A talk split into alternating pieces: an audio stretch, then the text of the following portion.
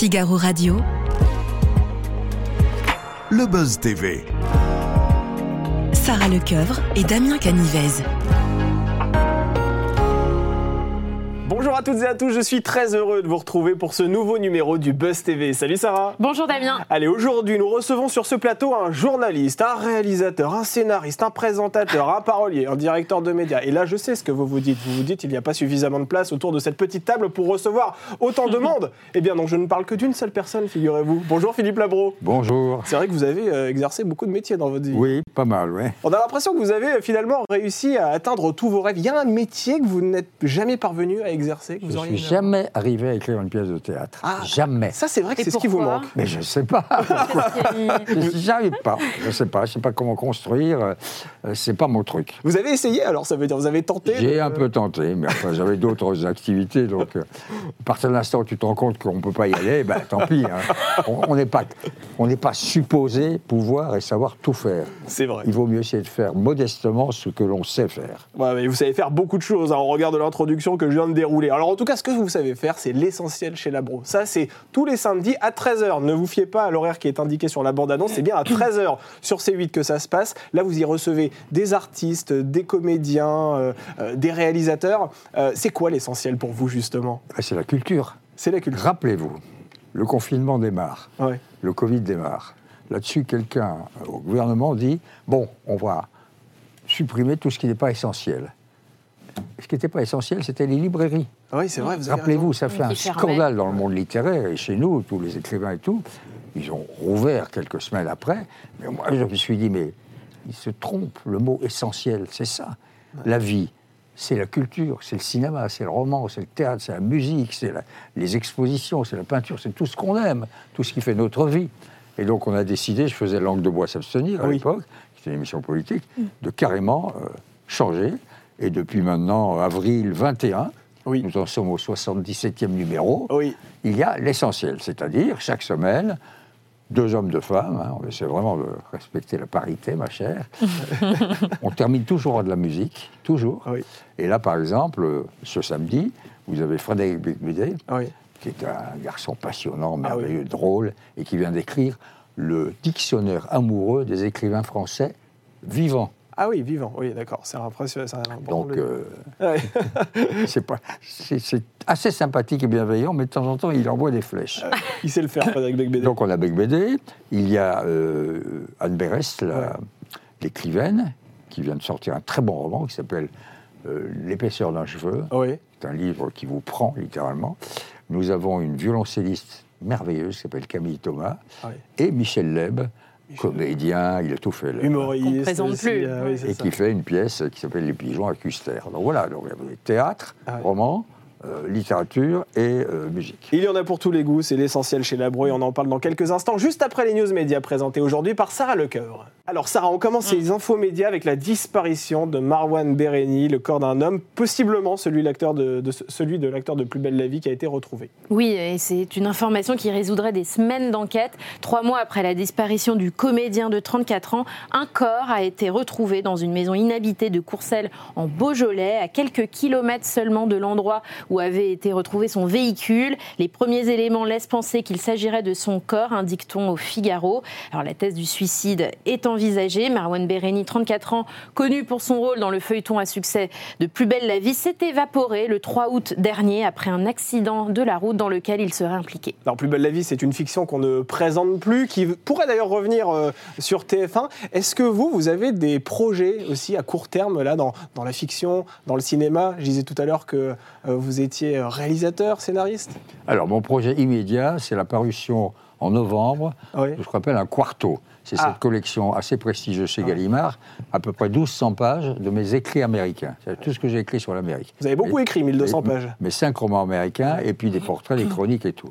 Et l'intérêt de ce bouquin, c'est d'abord, ça réunit, donc vous avez choisi, euh, cette- ce, ce mois-ci, le, le quarto, c'est Emmanuel Carrère. Ouais. Et après moi, ça sera Yas- Yasmina Reza. Donc c'est plutôt. Vous êtes bien entouré. Oui, on est pas mal entouré. Donc ça, c'est mon projet immédiat.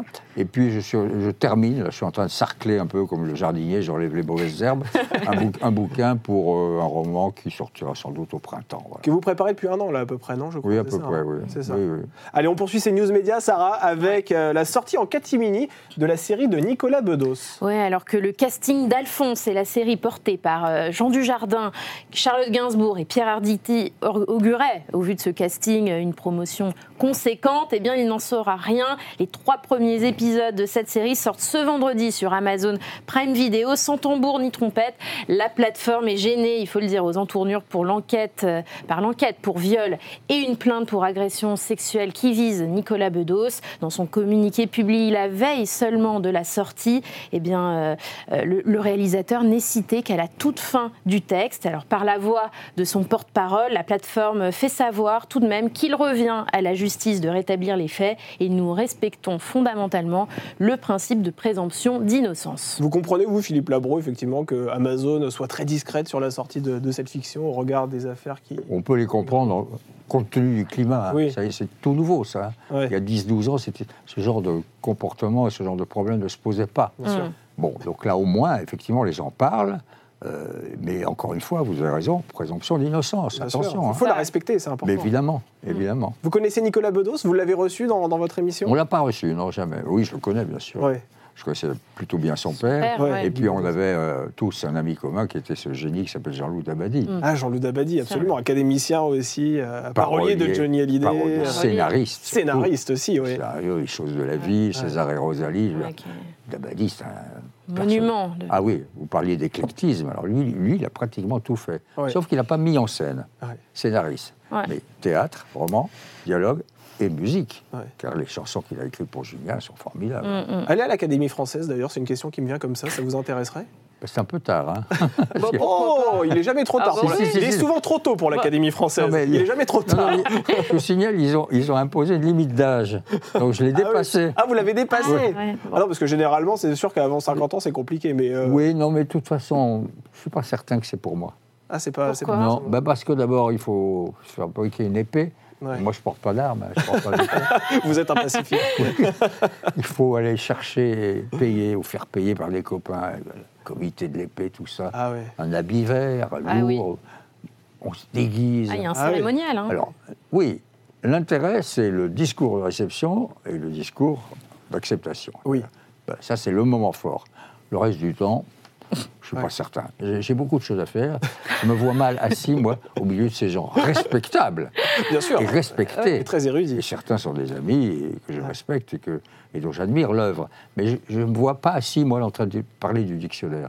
Bon, la tenue est jolie quand même. hein. Bon, on peut pas Ah la mettre oui. tous les 4 matins Oui, pour aller au marché, oui. mais c'est- plutôt Ça sympa. donne une allure. c'est ça. Allez, on termine avec le chiffre du jour, Sarah. Et vous avez choisi le 11,7 millions. C'est beaucoup. Ouais, c'est le nombre de téléspectateurs réunis devant l'allocution d'Emmanuel Macron. C'était entre TF1, France 2 et M6. La part de marché est importante, hein, 57,6%.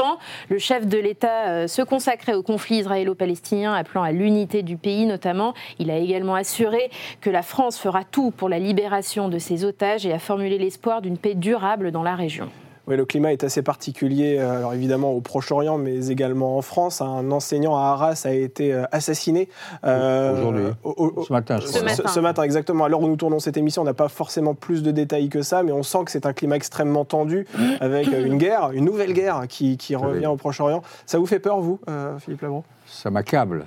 Ça me fait pas peur, moi, mais j'ai connu, j'étais tout gamin, mais j'ai connu la Deuxième Guerre mondiale. Oui. Mais ça m'accable. Ça- je veux dire qu'on ne trouve pas les mots Mm. pour définir ce qui, ce qui a été fait. Et on ne trouve pas non plus les mots pour définir ce qui va être fait. Ouais. Donc vous êtes face à un événement qui, selon moi, est aussi important que le 11 septembre. Vous pensez que c'est aussi Ah important oui, que le 11 oui, septembre Bien sûr, oui, bien sûr. Que ça va changer la face du monde, alors? Ben, la face du monde, elle est ce qu'elle est, mais ça va modifier les, les comportements, ça va sans doute absolument arrêter provisoirement la possibilité qu'Israël euh, s'allie avec certains États arabes. Ouais. C'est en route. C'est sans doute une des raisons pour lesquelles D'ailleurs, Hamas a frappé pour empêcher que le Maroc, l'Arabie Saoudite, se rapprochent un peu d'Israël. Tout ça veut dire qu'effectivement, il y a des ricochets, il y a Mm. des conséquences. Et puis, l'événement est là. Ça continue. C'est- C'est loin d'être fini. On ne sait pas comment ça va finir, d'ailleurs. Hum. Donc vous êtes face- territoire, territoire français. Bien sûr. On est face à, oui, à une inquiétude, une angoisse, et effectivement, euh, en même temps, euh, solidarité avec ses familles, avec ses otages, avec ses... J'ose même pas parler des enfants. Et vous, vous le dites, contrairement à certains responsables politiques, et même, j'ai envie de dire, des, des comédiens et, des, et le monde de la culture qui ne s'est pas forcément mobilisé Non, euh, dans non, cette histoire. non, non, je Comment sais. vous l'expliquez Ah, je ne sais pas. Peut-être qu'ils ont peur de- des réactions euh, des communautés. euh, il y a quand même beaucoup, beaucoup, beaucoup de musulmans en France, Oui. qui d'ailleurs n'approuvent pas forcément ce qui s'est passé. Bien sûr. Mais Franck Tapiro, qui est un communicant, et Absolument. vous l'avez sans doute reçu, vous Oui. le recevrez, sur les réseaux sociaux l'autre jour, il a poussé un coup de gueule formidable en disant Ils sont où Hum. Même les Omar Sy, les Kylian Mbappé. où, où sont tous les gens qui se sont, à juste titre, Mm. levés pour euh, parler et protester sur la mort d'un d'un certain Naël. D'accord Et là, il y a des massacres, il y a 1200 morts, il y a des, des- des vidéos, mais atroces, Ouais. insupportables, pas un mot. Et qui existent, ces vidéos qu'on voit malgré oui. nous, parfois sur les réseaux Mais ça sociaux. s'appelle de la lâcheté, un point à la ligne. Et vous, vous qualifieriez aussi de lâche l'attitude de la France Insoumise, par exemple, qui a refusé de qualifier de terroriste euh, l'organisation Hamas? Lâcheté n'est pas le terme, je ne me permets pas de juger, moi, ce que font les, les- les politiques. Mais disons que, ce faisant, ils se détachent, selon moi, encore un peu plus, disons, du mainstream, du courant central politique français. Ils vont avoir un problème, hein, parce qu'il y a certains membres de la NUPS qui commencent à dire non. ça- Hum. François Ruffin. Ouais. notamment. Ruffin, Ruffin était remarquable. Ouais. Son entretien au monde a été très, très Hum. équilibré, intelligent, raisonnable, en disant soyons à la hauteur de l'événement. Avant d'aborder notre euh, interview du Buzz TV et l'essentiel chez Labro, je voulais vous poser cette question, Philippe Labro, parce que on sait que vos parents ont caché des juifs euh, pendant la Seconde Guerre mondiale. Mes parents sont justes parmi les nations. Absolument. C'est-à-dire que leur nom est euh, sur des arbres Yad Vashem. Personnellement, j'imagine que cette histoire doit remuer quelque chose d'assez intime. en vous. Forcément, forcément. Parce que l'action de mes parents m'a fait très tôt comprendre l'importance de ce peuple juif et son, son histoire, son héritage et son avenir. Et donc j'ai été reçu là-bas, j'ai même été, parce que j'étais fils de juge, décoré, je ne sais plus quel euh, Scopus Award, bon bref. Et je les ai vus, je les ai rencontrés à Jérusalem, à Tel Aviv. C'est des gens intelligents, c'est des gens actifs, euh, ils ont tout inventé, hein. ils ont, ils ont une capacité de création et de, de- de créativité extraordinaire.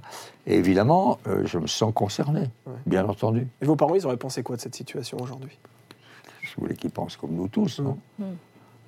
Ils auraient Effrayés, été- effrayés, horrifiés et critiques. Mm. On ne peut pas approuver. Absolument. Bon, on poursuit cette interview avec tout autre chose, quelque chose de plus joyeux. Puisqu'on parle de culture, c'est dans l'essentiel chez Labro, on en parle tout de suite dans l'interview du Buzz TV. C'est ce samedi à 13h. Ne vous fiez pas à la bande-annonce une fois de plus, hein. c'est à 13h. 13h. voilà, 13h. c'est ça. 21 octobre, Sur ce- 13h. Absolument, voilà. Alors, Jusqu'à à peu près 14 heures, parce que c'est une émission qui dure à peu près une cinquantaine de minutes. pourquoi vous avez changé de casse Parce que l'année dernière et celle d'avant, vous étiez venu nous voir sur ce plateau et Oui. vous étiez diffusé le dimanche à 23h. Alors, c'est un- une décision de la chaîne qui a considéré que, et moi aussi je trouvais que c'était un peu tard, parce que vraiment, par moment, le- elle commençait à 23h45, minuit. Alors, malgré tout, ça nous a fabriqué ce qu'on appelle un socle de fidélité de noctambules qui sortaient du restaurant, du cinéma, ce que vous voulez, tout, et qui se mettaient devant l'essentiel et qui aimaient ça. Ils sont malheureux d'ailleurs, parce qu'ils disent, moi, moi à 13h le samedi, oui. Les noctambules à 13h le samedi, peut-être qu'ils dorment. Peut-être qu'ils dorment encore. Je, je- je- me fais leur représentant, on dort, effectivement, à cette Mais, heure-là. mais la chaîne a estimé qu'il va- il fallait donner à cette euh, émission sa chance d'être beaucoup plus regardée, parce qu'il y a beaucoup plus de public à cette heure-là. Donc voilà, on a changé. On l'a un peu amené vers 13h, parce que midi et demi, c'était trop tôt. C'est midi et demi, les gens qui mangent. Culture, ça va. hein.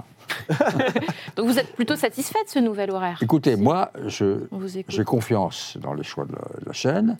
J'ai confiance surtout dans ce qu'on propose. Je pense que quand vous proposez ce que je vous ai dit tout à l'heure, un bec BD qui est drôle, qui est intelligent, qui vient de faire un dictionnaire incroyable sur, les écrivains, vous proposez Michel Leb, qui a hurlé de rire, qui Ouais. a un passé de comique euh, et de jazzman formidable, vous proposez cette violoncelliste Camille Thomas, qui, je vous signale, a fait un triple album sur Chopin. Ouais. Parce qu'on ne savait pas que Chopin avait aussi écrit pour le violoncelle. Et donc, elle devait, puisqu'à chaque fin de notre émission, l'émission se termine toujours par de la musique. Toujours, toujours, toujours. Note positive. Bah oui. Et elle devait donc nous jouer un morceau de Chopin.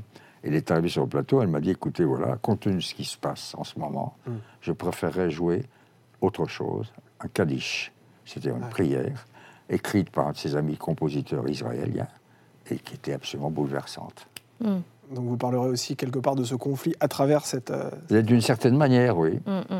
Et je vais vous poser une question volontairement provocante, mais est-ce que c'est facile d'exister sur la chaîne de Cyril Hanouna? Parce que quand on parle de C8, généralement, dans l'imaginaire collectif, on pense à Cyril Hanouna. On pense aussi à l'essentiel. On pense aussi à l'essentiel. Vous regardez Touche pas à mon poste d'ailleurs vous- Pas le temps de regarder les autres. moi. Je m'occupe de mon émission. Vous êtes au théâtre Mes invités. Faut, si, vous, si vous avez une pièce de un, un- un acteur de théâtre, il faut aller voir sa pièce. Bien sûr. Du cinéaste. L'autre jour, on a reçu euh, Léa euh, Domnac pour Bernadette. Oui, Qui d'ailleurs est un, fait un gros malheur hein, en box-office, qui marche Oui. très très Ça bien. marche bien, ouais. Avec des extraits, Catherine Deneuve, tout ça, c'est formidable. Il fallait bien que je voie le film. Donc, Mais- ça occupe. Vous n'êtes pas devant la télé, vous regardez Non, pas tellement les programmes télévisés. Je regarde le sport. Ah, Je regarde le rugby. du monde de rugby. Oui. Ah, quand même, vous regardez le rugby. Ah oui, oui. Et parfois le foot. Je suis très sport. Et je regarde tard, en Ouais. général. Et à un moment donné, euh, en zappant, je tombe sur un vieux film. Et là, Ouais. Et là, vous tombez dedans, ah oui, ne peut plus vous arrêter. quitter. si je tombe sur Touchez pas au Grisby de Jacques Ah Becker oui. avec Jean Gabin, Ah oui. j'ai vu ce film déjà 20 fois. Oui, j'allais dire, vous avez dû le voir plus d'une je, cinquantaine je de lâche fois. pas. je lâche pas. Et vous regardez quelle époque euh, sur France 2, l'émission présentée par les. SME Parce que finalement, votre émission, c'est peut-être celle qui se rapproche le plus de quelle époque Euh, Il n'y a pas les mêmes moyens, cher ami. Ah oui, c'est Il y vrai. a un peu moins de monde, il y a un peu moins de moyens, euh, il, y a des, il y a moins d'invités parce que euh, Léa Salamé, elle fait des invités un peu divers. C'est-à-dire, moi, c'est uniquement la culture. Elle, elle reçoit parfois euh, un journaliste politique. Oui, euh, elle, elle mélange les genres. Voilà. c'est ce que- mais c'est ce qu'on appelle tout bêtement en franglais un talk show. hein. Oui, Ouais. C'est-à-dire un spectacle parlé. C'est vrai, Ah, vous avez raison. Exa-. Oui, c'est c'est exactement ça. Oui. Donc oui, non, je regarde ça, bien sûr. Alors c'est vrai que votre longévité, vous, Philippe Labro, elle est extrêmement rare euh, dans l'univers de la télévision. Parce que, dites-moi si je me trompe, mais j'ai compté, je crois que c'est 66-67 ans de carrière, c'est ça? À peu près, oui. Ouais, Ouais, c'est peu beaucoup. Surtout à l'époque où les émissions ont tendance à ne pas euh, euh, être reconduites au fil des, des saisons. Quel est votre secret pour durer dans ce métier? Bah, c'est de durer, c'est-à-dire de travailler, c'est-à-dire d'être- assez humble et modeste en se disant ce que tu fais est pas mal, mais tu peux, tu peux t'améliorer, c'est de très bien s'entourer. Mm. Parce qu'il faut avoir des très bonnes équipes. Et là, moi, on a une toute petite équipe, mais qui est absolument remarquable, avec un rédacteur en chef qui s'appelle Ludovic Orsoni et des très bons réalisateurs, donc des très, bons, Ouais. très bonne équipe technique. Bien s'entourer, bien déléguer, être humble et modeste, et surtout être curieux du monde et transporter et transmettre votre curiosité aux gens qui vous regardent. Ouais. Qu'est-ce que vous aimeriez qu'on retienne de votre parcours Mes La chose dont vous êtes le plus fier Vos livres Oui, mes livres. Mes livres et mes films, quand même. Vos ouais. films, oui, vous avez quand même fait tourner Belmondo aussi. euh. Oui, Jean-Paul, deux films, L'héritier, l'alpagueur, Trintignant dans Sans mobile apparent, Depardieu dans Rive rive gauche, Oui, Montant dans Le Hasard et la violence, ce ne sont pas des petits acteurs. Claude Brasseur dans La crime. Ouais. Ah ben oui, mais c'est intéressant de travailler avec des stars. Ouais. C'est intéressant parce que tout le monde me dit comment on dirige Belmondo? Je dis on ne dirige pas Non, Belmondo. On parle avec lui, il a lu le texte, il a très bien compris, on bavarde, je dis, on lui donne quelques indications de mouvement euh, sur le plateau ou dans la rue, et pour le reste, on lui laisse la capacité d'exprimer son génie, son charisme et son invention. Je dis toujours qu'à un moment donné, les stars, ou pas seulement les stars, n'importe quel comédien ou comédienne, ils vous apportent quelque chose qui n'était pas écrit. Oui. Et c'est la bonne surprise. Et il faut toujours garder cette prise-là. Vous dites que c'est intéressant de travailler avec des stars. Est-ce qu'aujourd'hui, en 2023, il existe encore des stars? Alors, vous avez cité Gérard Depardieu, Ouais. effectivement, qui reste une star, mais est-ce que ça existe encore aujourd'hui? Peut-être que le problème, c'est que le mot lui-même est galvaudé. Oui. Parce qu'on, de même qu'il y a des adjectifs aujourd'hui, tout le monde dit c'est magnifique. Mais moi, ça me rend malade. Je suis un écrivain. C'est excessif. L'adjectif magnifique, c'est oui, euh, l'Himalaya est magnifique, Ouais. Mozart est magnifique, mais pas euh, euh, un but marqué par Mbappé. Bon, Oh, mais- ça dépend du but. oui, enfin, c'est pas magnifique, c'est- c'est bien, c'est intéressant. Non, pour vous répondre, je pense que toute, ces- toute l'activité culturelle, euh, tout, tout ce qui fait que nos, nos vies ne s'arrêtent pas simplement à l'atroce actualité ou à nos vies quotidiennes, c'est utile. Et donc je me dis d'une certaine manière, nous sommes utiles. Enfin, je l'espère. Et euh, on a beaucoup parlé retraite ces derniers mois. Vous, Oui. vous n'y pensez, vous n'y avez jamais pensé. c'est un mot que je ne comprends pas. Ah ouais, vous- Je ne sais pas ce que ça veut dire. si, si simplement, c'est retraite de Russie. Ah oui, voilà. Ah oui, voilà. Ouais, vous Il neigeait. On était sens. vaincus par la tempête. Pour la première fois, l'aigle baissait la tête. Là, vous la comprenez, la retraite. Victor Hugo. Ah oui. Alors, nous recevions sur ce plateau l'animateur Sylvain Augier, animateur de, ex-animateur de, de la carte au trésor. Il avait une question à vous poser, je vous propose de la découvrir. Alors Philippe, moi qui ai lu avec passion cette fois sur relevé 8, est-ce que tu t'es relevé de ta dépression complètement ou est-ce que c'est encore un combat intérieur que tu mènes Voilà. Ah, bonne Sympa. question. Mmh, bonne, bonne question. Alors, On oui, a un fidèle voilà, lecteur. exactement. Oui, bah, c'est un fidèle lecteur, c'est un ami. J'aime beaucoup Sylvain. Mm. Évidemment, je suis relevé depuis déjà très très longtemps. Ce que les gens ne savent pas, parce que ça, j'en ai pas reparlé, c'est que j'ai eu une rechute. Ah, Parce que souvent, on fait des rechutes. Récemment Cinq, cinq ans, non, non, il y a, il y a déjà longtemps. Mm. Cinq ans après la première. Et quand je suis allé voir mon psychiatre, il m'a dit, mais je t'attendais. Dit, pourquoi? Il me dit, je savais que tu aurais une deuxième chute. Et comment il l'a expliqué, cette chute-là? On arrive à l'expliquer d'ailleurs? Oui, écoutez, une dépression, c'est une série d'éléments euh, qui se s'agrègent ouais. pour fabriquer au fond ce qui est le pire chez nous tous, le doute de soi, Ouais. la perte d'estime de soi. Et d'un seul coup, tout Et s'écroule. vous arrivez souvent de douter encore aujourd'hui? Le doute est une manière d'être euh, intelligent. Il faut savoir douter. Mais il ne faut pas douter de soi. Il faut avoir confiance. Il faut savoir que ce qu'on fait n'est pas à la hauteur des grands exemples. Ouais. C'est-à-dire que Mes romans, ça va. Balzac, il est là. Bon, mes films, ça va. George Ford, il est là. Hitchcock aussi. Donc il faut savoir se relativiser l'exercice de ses petits talents. La modestie, c'est ça le secret en fait. Peut-être. Philippe, Philippe Labron, on va terminer cette interview par notre dernière rubrique qui s'appelle au suivant.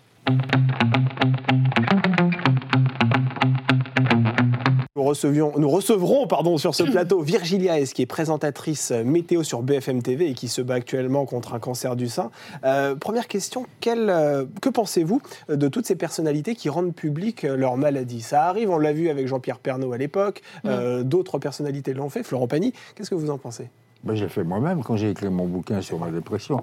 Je pense que c'est pour aider les autres et leur faire comprendre que ça arrive, ça peut arriver à des gens plutôt célèbres ou plutôt réussis, et que en exposant sa maladie, au fond, ça permet d'abord de fabriquer des articles, des enquêtes, des explications. Oui, il, il vaut mieux dire les choses. Le cancer, malheureusement, il est quotidien, il est partout. Au moins une fois par semaine, j'entends parler d'une relation à nous, ma femme ou moi, cancer. Donc, je trouve que ce qu'a fait cette jeune femme, c'est tout à fait courageux et intelligent. Et ça peut permettre de, dédramatiser aussi la maladie euh, qui peut effrayer. Vous, vous êtes plutôt des du côté des hypochondriaques comme Michel Drucker Ah ou- totalement. Non. Oui, Ah oui, suivi Hypochondriaque absolu, oui. J'ai sur moi le meilleur dictionnaire de la faculté de médecine. Ah oui Tous les profs de médecine, tous. Ah oui Mon urologue, mon cardiologue, Ah mon oui. pneumologue. Si on veut un médecin, il faut peut- vous appeler. On peut les appeler à tout moment. Ah oui, oui. Et vous, ça vous fait peur Vous parliez des maladies, c'est vrai, qui, qui font peur euh, quand on les évoque, le cancer. Ça vous fait peur, euh, la mort même, enfin toutes ces... Toutes ces... Depuis que j'ai vécu ce que j'ai raconté dans un de mes livres, la traversée, la mort approchée, hein, j'ai failli mourir, moi, Cochin, il y a 35 ans, d'une grave maladie des poumons. Et j'ai eu même, euh, je l'ai raconté, une expérience de mort approchée, c'est-à-dire que je me suis vu mourir. Vous vous êtes Ah oui. J'ai plus peur du tout. Je sais que ça va arriver, c'est comme ça. Je pense que ça arrivera, et j'espère le plus tard possible, Ouais. mais je l'accepte. Ouais. Il faut accepter cette idée. Ouais. Si on le- Mais une fois que tu l'as accepté, il faut l'oublier. Ne pensons pas à la mort tous les jours. hein. Mm, mm. J'espère que c'est pas votre cas. D'autant que l'actualité nous offre euh, malheureusement les spectacles, plus que de la mort d'ailleurs, du sûr. mal. L'atrocité aussi. Le mal, le mal avec un M majuscule. Ouais, et il paraît que votre femme prend bien soin de vous. hein. Elle vous soumet un régime d'athlète. On sait Ah tout. bah, D'où tenez-vous cela on on s'est renseigné avant de vous recevoir. Vous ne mangez ni pain, ni vin, ni sucre. C'est vrai ça? Oui, enfin, Vous vous accordez quelques plaisirs de temps en temps, on fait un petit écart. Ah ouais, rassurez-nous. Quand que- même. Mais effectivement, je dis sou- souvent à mes copains, ils me disent Comment tu fais? Je dis PVS. Pain, vin, sucre. Ah Attendez, mais la vie, c'est le pain, le vin et le sucre. Oui, mais avec tu peux modération, mais quand non, même. mais tu peux boire un verre de vin de temps en temps avec des copains, bien sûr. Ah oui. Euh, manger un bon sandwich avec une bonne baguette, avec Voilà. jambon beurre comme autrefois, sympa. Sucre, il faut pas trop y toucher. Ah, mais alors ça, pff, je sais, Philippe Labro, je sais, vous me dites ça, je, je sens votre regard accusateur, le mais, secret. mais Ça on bien. Bon, oui, vous savez, je mets des chemises larges. bon, Philippe Labro, c'est à votre tour de poser une question maintenant à notre invitée suivante, Virginie Esque. Je vous en prie. Alors Virginie, d'abord, je vous félicite d'avoir eu le courage et l'intelligence de parler de votre maladie. Et je voudrais simplement savoir, depuis le moment où vous êtes exprimé à ce sujet, est-ce que d'ores et déjà vous avez eu des réactions d'autres femmes? Est-ce que ça a fabriqué euh, un dialogue avec vos spectatrices ou avec, vos, des amis? Et est-ce que donc cette euh, prise de position, cette déclaration a démarré enclenché quelque chose? Eh bien, nous lui soumettrons votre question. Merci beaucoup, Philippe Labro. L'essentiel chez Labro, c'est ce samedi à 13h et non 12h30 sur C8. Bonne journée à toutes et à tous.